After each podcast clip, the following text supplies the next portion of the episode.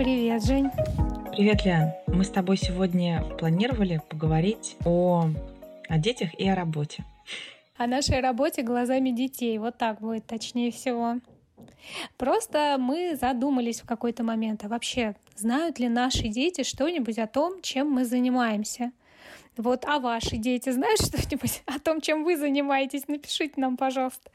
Потому что э, действительно мы куда-то уходим э, с утра, потом через несколько часов шопинга возвращаемся. А что мы делали? Где мы были? Большой вопрос. И описать это сложно. Ну что, ну по магазину ходили, да? Но это разве работа?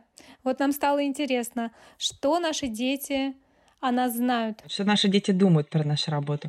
А, у меня был интересный эпизод, когда мои девочки, э, это несколько лет назад было, когда мои девочки играли в дочки матери, и, значит, там э, роли распределялись так.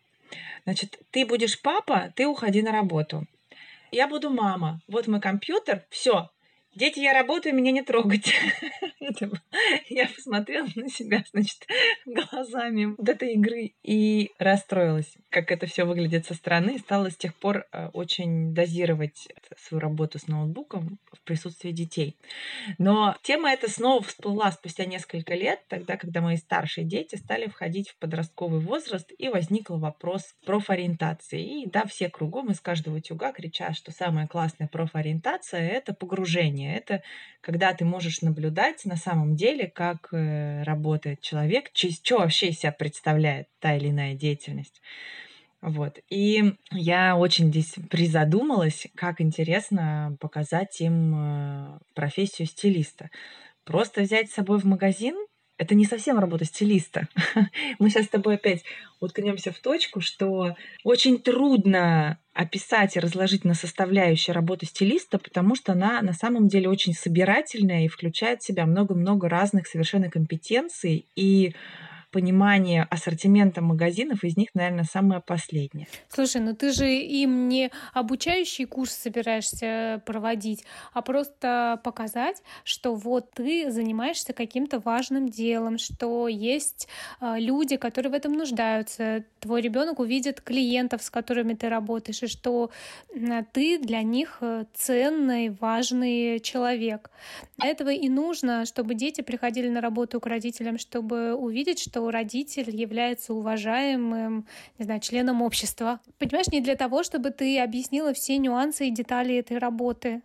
Раньше, вот вспомни, в советское время даже было как-то отчасти нормально, принято где-то э, брать детей на работу. Вот если после школы, да, не с кем оставить или он там, чтобы не болтался по улицам, он мог спокойно прийти там к папе в НИИ, в какое-нибудь архитектурное, посидеть там, посмотреть. Знаешь, а он сейчас, сейчас то же самое можно сделать. Сейчас это можно сделать. Более того, сейчас крупные компании некоторые устраивают такие дни специальные, когда можно прийти в офис с детьми и освобождают ну, дев- девчонок-секретарей, чтобы они этим детям, ну, периодически что-то там показывали, рассказывали. Вот, для детей там заказывают печеньки, ну, а родители при этом параллельно, естественно, работают в работу. Это прикольно. Ну вот расскажи мне, я что-то ни разу не видела Диму ни на одном рабочем мероприятии. Вот брала ли ты его? Нет, но его брал его отец. Он ходил, да, к нему на работу, причем регулярно. Он даже работал у него на работе, на складе, помогал упаковывать разные там посылки. Просто у моего мужа у него там спортивный магазин. И э, вот, да, Дима помогал вовсю. И, собственно, его желание стать бизнесменом сейчас, посещать там разные бизнес-курсы для подростков, это все оттуда. Это пример папы. Интересно, мои девчонки ходили с достаточно нежного возраста периодически с нами на фотосессии. И были даже пару эпизодов, когда э, девчонки были со мной э, в магазинах при работе с клиентами. И сейчас у них очень выраженный интерес к этой профессии. И одна, и вторая периодически говорят о том, что они хотят стать стилистами. Но я понимаю, что, э, откуда их интерес. То есть им все это кажется очень, как нашим клиентам, э, помнишь, которые у нас с тобой учились, а, многие же из них э, видели работу стилиста как, ну, просто какой-то сплошной сахар и мед. Ты такая волшебная фея, порхаешь, значит, между красивыми нарядами, вот, вся такая красивая, и все это очень красиво, и все это такое в кайф, и э, хотели стать стилистами. Вот это примерно из этой же оперы желание моих девчонок, потому что они не видят э, оборотную сторону э, того, что стоит за этой профессией. Об этом тоже стоит рассказывать детям или показывать? Ну, рассказывать, наверное, стоит. Насчет показывать я не уверена. Мне кажется, что это нужно делать очень дозированно, что все-таки должен быть период очарования, должен быть период влюбленности, а должно быть ощущение легкости, а не нужно сразу задавливать такой тяжестью и вот этой вот глубиной. Ну, ты понимаешь, просто когда человек говорит, мама, я хочу быть стилистом, Зачем мне идти в институт? Где учат на стилистов? И тут я начинаю чесать репу, потому что надо объяснить ребенку, что стилистом ты можешь стать в любой момент. После того, как ты станешь экономистом. После того, как ты станешь, да, биоинженером и нарожаешь кучу детей. На самом деле я поймала у себя много страхов по этому поводу. А почему? Потому что я сама в своих глазах очень сильно недооцениваю эту профессию и недооцениваю то, что я делаю. Я бы даже сказала, обесцениваю. Потому что я сама, ты сказала, что дети, детям надо видеть, что папа, мама важные люди, что к ним прислушиваются, что их мнение уважают и так далее. Но э, я сама в это не очень верю. Точнее, постоянно в этом внутренне сомневаюсь. У тебя комплекс самозванца. Борись с этим. Мне не кажется, что это комплекс самозванца. Это не про то, что я не могу этим заниматься, не имею достаточно компетенции. Мне, я именно так воспринимаю комплекс самозванца. А мне просто кажется, что это не ценная и не важная деятельность, что я зря э, растрачиваю свое время, свои ресурсы, свои возможности на эту, по сути, ненужную и неважную деятельность. Просто по сравнению с некоторыми другими профессиями она не выглядит такой глобальной. Ты не спасаешь китов на море. Совершенно. Не спасаю жизни, не пеку хлеб, не строю дома, но много чего еще не. И она очень эфемерная. Я вот смотрю все время на э, мужа, который занимается ну, в крупных компаниях построением бизнес-процессов. И там степень абстрактности гораздо выше, чем в работе стилиста. И очень завидую ему временами, потому что у него нет никаких кризисов самоопределения в связи с высочайшей абстрактностью его деятельности. Может быть, это часть профдеформации, потому что я сама не понимаю этой ценности. То есть я понимаю ее логически, но не чувствую ее как ценность для себя. Знаешь, мне было очень сложно в этой профессии принять э, ее постоянную изменчивость. Трудно существовать в чем-то настолько нестабильном, как э, мода и э, найти себе там хоть какой-то островок, на котором ты можешь э, застолбить, ну или какую-то там, не знаю, более-менее твердую почву найти под ногами, потому что все бесконечно меняется. Наверное, так может каждый сказать про свою профессию, но согласитесь, э, все-таки мода нам э, не то, что каждый сезон, почти каждый день предлагает какие-то новинки, изменения, усовершенствования. Я, я подписана на много телеграм-каналов новостных, связанных с fashion-индустрией.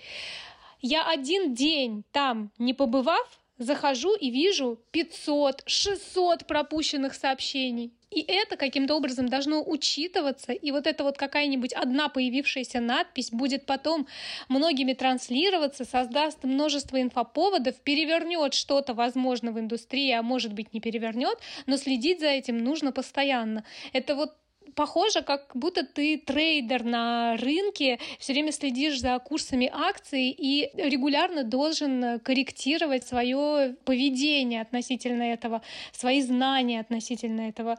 Меня именно это больше всего и расстраивает, что в принципе в этих э, инфоповодах 99,5% это полный мусор. И я занимаюсь, ну, большую часть своего времени, своей жизни мониторингом какого-то мусора. Я давно поняла, у меня был большой кризис профессиональный, и я очень переосмысливала свою деятельность и очень хотела как-то переназваться, потому что на самом деле, мне кажется, я не имею права называться стилистом. Это неправильно, потому что на самом деле я не работаю с одеждой, с модой. Я вообще не работаю с модой. Я не работаю с модой, я работаю с человеком. Я, по сути, ориентирую человека в мире одежды. Я обучаю его языку визуальной коммуникации. То есть я как переводчик. Как только я выкинула большую часть такого, ну, в кавычках, да, мониторинга вот этого вот из жизни, то есть лишнего мусорного там э, отслеживания каждых, там, кучи брендов, их коллекции не постоянно обновляются и всего такого прочего, э, я стала гораздо комфортнее чувствовать себя в работе намного, потому что я ценности для меня в ней стало гораздо больше. Ну как это объяснить детям, когда ты говоришь, что твоя мама стилист? Что такое стилист? Ну, одевает людей. У меня отлично про это высказался старший сын. Что-то ересь какая-то вообще. А что за это платят? Такой, идиоты какие-то. Ну вот и получается, что не совсем понятно и очевидно даже для нас с тобой ценность этой работы. Ну, до конца. Понятно, что мы сейчас можем много ценностей назвать и привести много примеров а, людей, которые а, очень ценят нашу работу и ценят долго, много лет. Да, я согласна, но пугать детей отсутствием э, ценности или непониманием этой ценности надо решать. Но пугать детей не надо. Конечно. Послушай, надо решать проблемы по не мере их поступления. Вот когда твоя дочь увидит, что столкнется непосредственно с какой-либо проблемой, в этой профессии, начав ею заниматься, тогда вы сядете и поговорите, и ты расскажешь, как ты справлялась или не смогла справиться с этим или э, про то, что ты до сих пор э, пытаешься найти какое-то решение для этой проблемы. И это будет абсолютно нормально. Твоя дочь увидит, что это не катастрофа, с этим можно жить. Вот единственное, что нужно видеть детям, что э, ты как-то с этим справляешься, что это не ужас-ужас. Конечно. Да это вообще нет такой цели напугать детей профессии. В каждой профессии есть э, какие-то классные моменты и 80% рутины, которые ты должен делать для того, чтобы эти классные моменты случались. Это совершенно нормально. И никто никогда не обещает обещал нам, что жизнь наша будет состоять из сказки и фейерверка. Ну, то есть фейерверк тоже надо подготовить, и эта работа по подготовке фейерверка тоже должна кем-то вестись. Вот это нормальная совершенно ситуация. Я обычно именно это и говорю детям, что не надо, как вот сейчас модно говорить, вот что тебе нравится, что тебе больше всего нравится делать? Мне? Мне больше всего нравится спать и еще есть. Ну давай, я предлагаю вот сейчас поставить нашим слушателям а, тот кусочек записи, где твоя дочка Валя рассказывает как раз о том, что она про нашу профессию думает. Знаешь, чем я занимаюсь? Ну, ты стилистка, ты одеваешь людей модно. Ну, чтобы подбирать, а, какая одежда к им лицу подходит и ну, какая одежда им подходит чтобы они выглядели модно. А почему они сами не могут? Они видят по-другому. Ну, потому что он не знает, что мне нравится, и э, мою любимую одежду. Ну, может, то, что им нравится, у них все есть, но, они, но им не нравится, как это на них выглядит. Ты будешь подбирать одежду, которая им подходит. В связи с тем, что сейчас говорила Валя, мне, мне вот знаешь, какой момент зацепил. Она сказала, что ты стилистка. И вот этот вот феминитив она употребила уже. Не стилист, а стилистка. Я не знаю, почему я обратила внимание на этот момент при прослушивании, но все-таки, может быть, потому что это такое новое какое-то веяние или нет? Ты вот себя ощущаешь стилисткой? Я себя не, даже стилистом не ощущаю. Не то, что стилисткой. Это прям уже какой-то совсем вершина карьерной лестницы. А ты себя ощущаешь стилисткой? Да, удивительным образом я поняла, что вот эта пластичность мозговой деятельности, она существует. А, и постепенно, э, если еще год назад меня феминитивы нервировали, как-то я чувствовала такой внутренний диссонанс. И все эти э, стилистки, и кто там еще поварки, не знаю кто, ну, повариха есть русское слово, да, такое старинное, а, блогерки, авторки, да, они меня раздражали, и мне казалось, что а, вот эти вот суффикс э, «ки», вот или это окончание слова, оно создает пренебрежительное ощущение такое. Это же у нас уменьшительный э, суффикс. Но сейчас по прошествии времени, когда это стало ну, практически общеупотребимым, я увидела, что мой мозг изменил восприятие, и теперь я думаю про, э, про это не как про уменьшение значимости, а как э, про то, что про что-то очень милое, очень приятное. Ну, то есть не чашка, чашечка, понимаешь? Но не то, что она какая-то маленькая и незначительная, а она просто вот особенная. Но это, знаешь, э, стилистка очень приятно звучит, в отличие, например, от блогерка. Уже тоже, как чашечка. Нет, блогерка мне уже звучит тоже приятно, представляешь? Все, да. Поздравляю. Ты адаптировалась к новой этике. Давай поговорим о том, как твой сын воспринимает твою работу и твою профессию. Что он про это думает? Вы обсуждаете дома, в принципе, э, твою работу? Ты с Сашей, вы обсуждаете работу твою? Судя по тому, что мой сын э, ответил на все вопросы абсолютно разумно, абсолютно точно, назвав все мои цены, все, все, все вообще, что я делаю, э, досконально, вот буквально я спрашивала, что я делаю, когда я прихожу в магазин. И он мне говорит, вот что я делаю, да. Ходишь по магазину, ну, ходишь по торговым магазинам в разные места, заходишь, берешь одежду, э, даешь ее людям, они меряют. То есть вот, вот так все рассказал. Значит, он знает, откуда. Не знаю. Наверное, я рассказываю, сама не замечаю только как. Возможно, он слышит, как мы записываем подкасты иногда и записывает себе, выписывает важные моменты. Дети же, они такие, они сидят, да, вроде бы своими делами занимаются, а краем уха такие секут вообще все, что вокруг происходит. Вот как-то из воздуха он понимает все. Интересно, но мои младшие дети пока совсем не интересуются моей работой. То есть Костя, ну, в принципе, не очень. Ну, на работу, на работу. Ну, не на работу, не на работу. Мама есть уже хорошо. Это же прекрасно. Может быть, поставим кусочек интервью с Костей?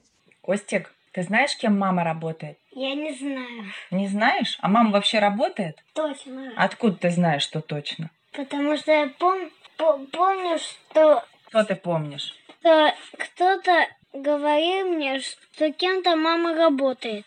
А, а может кто-то наврал тебе? Может мама не работает, может она убегает и там пирожные покупает и ест, а сама говорит, что на работу уходит. Нет. Почему? Мама денежки приносит? Да. А ты их видел? Не видел. Не видел. Видишь? Может, это все враки. Может, мама не работает. Что, тебе не интересно, что мама делает? Вот она уходит, мама у тебя уходит или дома сидит? Уходит. Уходит. Вот она уходит, тебе не интересно, что она там делает? Интересно. Интересно, понятно. Что-то стеснялся, все время кивал и мотал головой вместо того, чтобы говорить да или нет. Несмотря на все мои объяснения, что диктофон, он никак не воспринимает его кивки.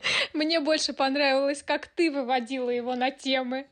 Ну, индустрия действительно сложная. Есть такой замечательный подкаст э, нашей коллеги, хотя сложно, мне даже неловко называть ее коллегой, э, потому что где я, где она, Ирина Черняк которая была главным редактором, по-моему, даже не одного издания, да, а нескольких разных. И у нее есть подкаст «Стиль в деталях», где она подробнейшим образом рассказывает о том, как стилисты стилизуют съемки, как они договариваются с моделями, какова жизнь помощника стилиста, сколько приходится делать всего, мотаться по всему миру с огромными сумками, таскать все на себе, не спать ночами и жертвуя едой, э, сном, здоровьем, временем, личной жизнью, спешите, спешите, устраивайте эти съемки. Причем вот это проф... вот эта часть профессии, когда ты занимаешься именно стилизацией для модных журналов, мне вообще не близка. Мне страшно, когда я слушаю вот этот подкаст Иры Черняк, у меня волосы встают дыбом, и я понимаю, что как хорошо, что я не занимаюсь вот этим направлением деятельности. Слушай, но ты и не хотела никогда заниматься этим направлением деятельности. И я чуть-чуть со всей юности прикоснулась к работе э, в журнале и в глянце. И это тяжелейшая, тяжелейшая физическая работа. Просто, то есть это никакое не творчество, это чистое, чистый спорт, вот в самом плохом смысле этого слова. Все, что ты описала, это чистая правда. Но, как ни странно, людей в профессиональных кризисах там намного меньше. То есть там просто люди работают, работают, работают, потом они выгорают и уходят ну, приходят новые, там всегда большая очередь на вход стоит, потому что это fashion вся сфера, глянец, это покрыто неким ореолом э, прекрасности, воздушности и загадочности, и вообще какой-то красоты и безмятежности. Вот. И люди туда очень хотят пойти работать. Так вот, но мне кажется, что это от того, что, в принципе, самому на себя работать намного сложнее, чем являться частью какого-то процесса создавать какие-то дедлайны, сроки, цели, проекты самому себе и, так сказать, подгонять себя самого собой же сделанным хлыстом в разы тяжелее, чем а, вписываться в существующую колею какую-то, кем-то созданную, и кто-то там за тобой дальше бежит. То есть ты не тратишь силы на то, чтобы выстроить свой процесс работы. Потому что для меня, например, в моей работе процесс, вся организационная часть – это самое сложное, организационно-мотивационное, то есть все то, чем занимается HR обычно. Потому что остановиться а, очень большой соблазн ведь все хорошо, клиенты есть, мы с тобой работаем очень давно, клиенты всегда есть, они всегда приходят, ты работаешь, в принципе, ты уже входишь в этот э, размеренный ритм, шопинг, ты уже хорошо все понимаешь, хорошо в этом ориентируешься, в работе с клиентами ты просто ас, можешь тренинги проводить. То есть это уже как некая такая, некий такой налаженный процесс. Но понятно, что действительно fashion очень сильно, очень быстро, очень быстро меняется, развивается. И не только конкретные коллекции, да, но и же и процессы. Посмотри, мы с тобой все время же рассказываем про то, как быстро они изменяются. И тебе все время, если ты хочешь дальше оставаться на этом рынке, тебе все время нужно уметь переобуваться в воздухе, что-то менять, что-то вносить новое. Ну, в общем, мне кажется, об этом можно долго говорить. Слушай, но ведь помимо того, что мы вот такие тут, значит, многостаночницы и э, всячески подлаживаем себя под работу и работу под себя, ведь нас еще никто не снимает э, необходимости заниматься детьми, домом, и каким-то образом все это совмещать. Мне кажется, это для многих людей сейчас самая интересная часть. А вот как удается совмещать дом, работу, детей, работу? Ну, я здесь вообще не показательный пример, потому что у меня совсем с этим нету никаких проблем. Я дико извиняюсь перед всеми, поэтому я просто помолчу и послушаю тебя, вот, и про твою жизнь а, с четырьмя детьми. А у меня-то быт давно налажен. Ника... Я даже не знаю иногда, чего бы мне поделать. Но при этом а, у тебя очень классный навык самоорганизации. То есть ты действительно очень-очень много делаешь, очень много успеваешь. Ведь можно, чтобы пойти поделать, э, лишь бы не почитать, да, чтобы пойти поделать, погулять, а можно пойти по просто залипнуть там в Инстаграме, залипнуть в Фейсбуке, слить туда кучу времени. Ты знаешь, я мастер оптимизации в каком-то смысле. То есть я не ас, но достигла какого-то мастерского уровня. Есть много курсов про то, что нужно сделать, чтобы в доме всегда было чисто. В доме нужно прибраться один раз один раз положить все на место, дальше просто придерживать это на своих местах. Но давай еще, знаешь, про что поговорим? Вообще, как к стилистам относятся в магазинах? Мне кажется, что здесь тоже произошло много метаморфоз. О, это такая интересная тема. О, вообще огромное количество. Ну, расскажи, что ты видишь. Ну, я вижу много, во-первых, раздражения я вижу. До сих пор. А ты помнишь, как мы с тобой, сколько там, я уже не знаю, 10 лет назад, мы с тобой приходили в магазин, и нас охранники выводили. Ты помнишь это время? Я помню, как мы они ходили за нами следом. Мы прятались от охраны, реально, мы прятались от охраны. И тут я вчера была, значит, в магазине с клиенткой на шопинге, и мы с ней подходим, ну, набрали одежды много, и подходим за, ну, как бы за номерочком. Девушка начинает считать вещи, потом поднимает глаза на меня и говорит, а вы стилист? Я, значит, автоматически напряглась. Говорю, да. Она говорит, ой, ну тогда не берите номерки. Слушай, это было так приятно. Да, я заметила это. Я это заметила. Не во всех магазинах. Зара, мне кажется, до этого Ну, дойдет еще, Zara не знаю, лет через 10. А, а во многих магазинах, во многих магазинах действительно, когда стилист, а, то ты можешь набрать кучу вещей, Потому что это особенность работы стилиста. Мы не можем взять одну вещицу и идти ее мерить с клиентом. Мы меряем комплектами. Это нормально. Мы меряем обувь, нам надо приложить украшения. Ну, классно, что они это понимают, и свои системы безопасности, ведь ограничения это же, ну, как бы некая определенная система безопасности в магазинах выстроенная, и что они готовы свои ограничения снять для того, чтобы люди, ну, по сути, больше купили, потому что они купят больше со стилистом, это очевидно. Ну, а раздражение, оно как раз и возникает в тех ситуациях, когда люди понимают, что ты стилист, что ты сейчас будешь таскать много вещей туда-сюда, и при этом их правила не позволяют тебе этого сделать. И вот на этом стыке появляется много раздражения, потому что я все время что-то сдам, все время какой-нибудь э, размер меняю, все время чего-нибудь бегаю из зала в примерочные, туда-сюда шныряю. Я все время прохожу мимо очереди, потому что у меня там клиентка, и мне надо объяснять, что я не покупатель, я стилист, мне туда. И вот это вот все создает э, суету какую-то. Суть шопинга со стилистом в том, что он приятный. У тебя нет раздражения от магазинов, усталости, и тебе улыбаются люди, и есть твои размеры.